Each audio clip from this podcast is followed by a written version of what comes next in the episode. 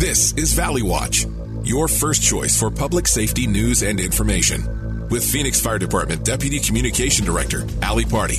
KTAR News, 923 FM. Good morning and welcome to Valley Watch. Yep, that's me. My name is Ali Pardi. Thank you for everyone that continually joins us here on this amazing program, which is called Valley Watch, and it's brought to you by our good friends here at Bonneville Broadcasting. We are joined here today with my good friend Jim Fraser. Good morning. Good morning, Ellie. How are you? I'm great. Thank you for joining us today. Thank you for having It's me. It's a very exciting time. Lots of changes and moves happening in the Phoenix Fire Department. Always. And I'd like to congratulate you on your new role. Could you go ahead and describe your new title? Well, thank you very much. To start, my new title is the Fire Communications Administrator. So I oversee all the operations at the Phoenix Fire Department Regional Dispatch Center for the Phoenix Fire Department. So cool. Congratulations. Thank you. Very well earned. It's been awesome to, I think, like back in the day when I was reporting, I think at times it was like in passing, I may have interviewed you. I know we've also interviewed you now with our PIO shop and highlighted you during different, you know, National Public Safety Telecommunicators Week. But kind of give us a little background on your career with Phoenix Fire. My career began in 1994, and I started off as a dispatcher. I had a five year plan that did not work out. um, I've been there just over uh, 29 years. Wow. So I did the dispatching role. I quickly promoted to lead dispatcher, which gives you a little more responsibility. And then a few years after that, I promoted to supervisor, which I spent mm, almost 20 years as a supervisor. So recently we created a position, the administrator position. I applied for it and was successful, and here I am today. So cool. And, you know, for those listening that maybe don't know all the ins and outs of what the amazing work of the alarm room does here in Phoenix, we, I don't even want to say Phoenix because I know it goes beyond Phoenix as well, but give us that background. Yeah, way beyond Phoenix. So we dispatch for about 30 jurisdictions across the uh, the Phoenix metropolitan valley or area. So uh, about 5,200 square miles that we are responsible for. So our job at our center, since we're a regional dispatch center, we take the 911 calls for uh, fire and medical. So if anybody's having medical uh, emergencies or their house catches on fire, God forbid, uh, we will take those calls, process them, and dispatch the the proper apparatus. So when we're looking at how the alarm room operates, you know, how many calls are we looking at? What, how are those kind of funneled and channeled through? I mean, it's crazy to think about that many people taking all these 911 calls for the entire valley. Right. So we are what's called a secondary answering point. So when somebody calls 911 in the valley, the police department for that jurisdiction answers the phone call and they will do a little quick triage on it. And if it belongs to us, they will transfer it to the fire department. We will get on, and our people are trained to do um, triage, pre arrival instructions. They use emergency medical dispatch. So um, if somebody wasn't breathing, they can they can help the caller with CPR instructions and whatnot. Um, bleeding, anything like that, we can we work through that. So we are the voice that you will hear before the crew arrives on scene. So we do everything we can to help uh, stabilize the situation, if you will, before the trucks arrive. I think it's kind of cool. You often hear the first of the first responders. I always think this is true. Yeah, I, I think that's pretty cool to think about. And I know that we've highlighted, and you know, you'll see those stories of a dispatcher is reunited with maybe a mother or a father or a son that treated their family member when they had some type of emergency and they were waiting for the first responders to actually and arrive that on is so cool. Um, oh, quick story here. So when I started, you know, young dispatcher, I'm an identical twin, by the way. Cool. uh, my brother's a captain for the Buckeye Fire Department. When I Oh, was wow, a young awesome. dispatcher, I took a call from a, um, a lady that was expecting twins. Oh, Right. So I'm thinking, oh, well, cool. I'm a twin. She's going to have twins. Well, she decided to have the twins while we were on the phone together. So I got Oh Did she twins. decide? I don't know if Uh, she decided. Okay, so the twins, I think the, twins, decided. that they were going to come out during the phone Yes. call. And I was so scared. I was so nervous. I had already been a firefighter for a, another agency, Mm-hmm. but young, and I Mm. didn't have that much experience. So here I am using the training that the fire department provided to me, and I'm delivering twins. I'm thinking, oh, this is the coolest thing Yeah. ever. Years later, I'm about 15 years later, I got to meet the twins. Oh, it was wow. so cool. That's awesome. Everything comes full circle. It does. But all our amazing dispatchers that take these calls, that get to re- reunite with the callers Mm-hmm. or the patients when they have saves, it is. It brings it full circle because often we don't get to find out what the outcome is of that call. Mm-hmm. We take the call, we process it, and before you know it, you have another call in your ear that you have to work on.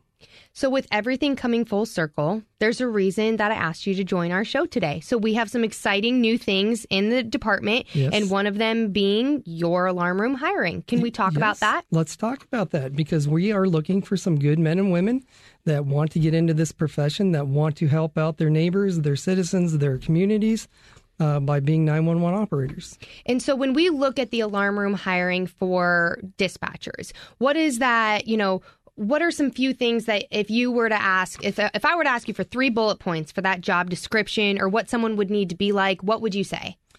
Calm, empathetic, and, and being able to make decisions quickly.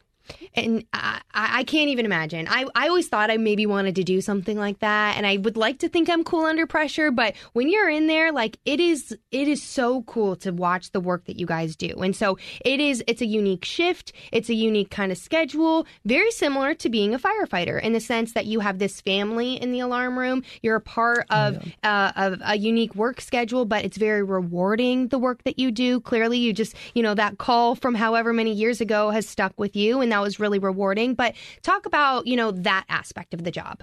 Um, it's it's it's demanding. Um, we do shift work, so that alone is demanding on somebody. And when you, we mentioned family away from family, they are the family away from family. Excuse me. I spend um, have spent probably more time with my work family than I have with my regular family at times.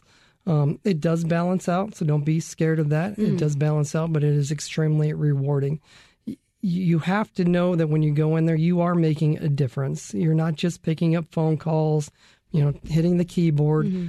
You are the difference between life and death in, in many, many cases. So to be able to come home and, and talk to your family like, I had a save today, you know, not everything goes so well all the time. It's just the nature of the beast, but it is extremely rewarding. And, and we do bring in the best of the best. Our training program is very extensive. It's 16 weeks.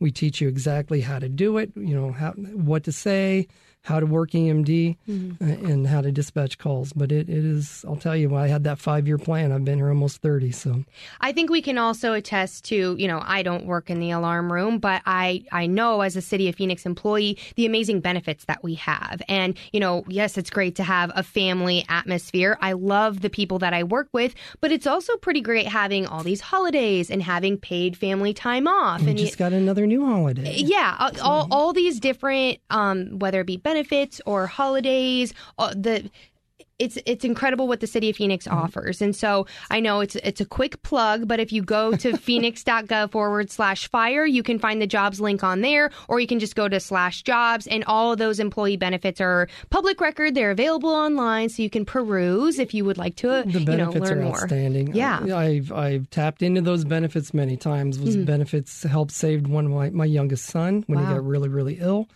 and the fire department was surrounding us at the hospital n- night and day That's- the entire time. It it really made me get that sense of I'm glad I didn't leave after Mm-hmm. that five years. Yeah, and to now think 29 years, that's a pretty impressive career. long time. And you're just now getting started, right? I'm just starting. Yeah. I've got another 29 in me, right? So awesome. And so looking back at the training and the recruitment of dispatchers and everything that goes along with that, you talked about a 16 week academy or training, if you will. Mm-hmm. Um, I know last time you guys went through your last training class, um, I saw them out there on the academy, fire academy grounds with the firefighter recruits. Kind of, um, it's, it's a newer training. Could you talk about that? Yes, so we do integrate with the field units quite often, and we need to, right? Because we need to understand how they perform their functions. That gives us a, a, a greater chance of when we're working these incidents on the radio, exactly what they're doing, and what, and so we can forecast what their needs are going to be.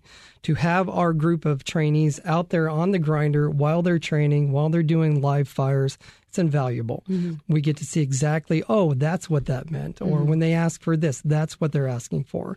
So we do integrate. I mean, we work hand in hand. They can't turn the truck on until we give them the call, right? Mm-hmm. So it's it's paramount that we understand their job.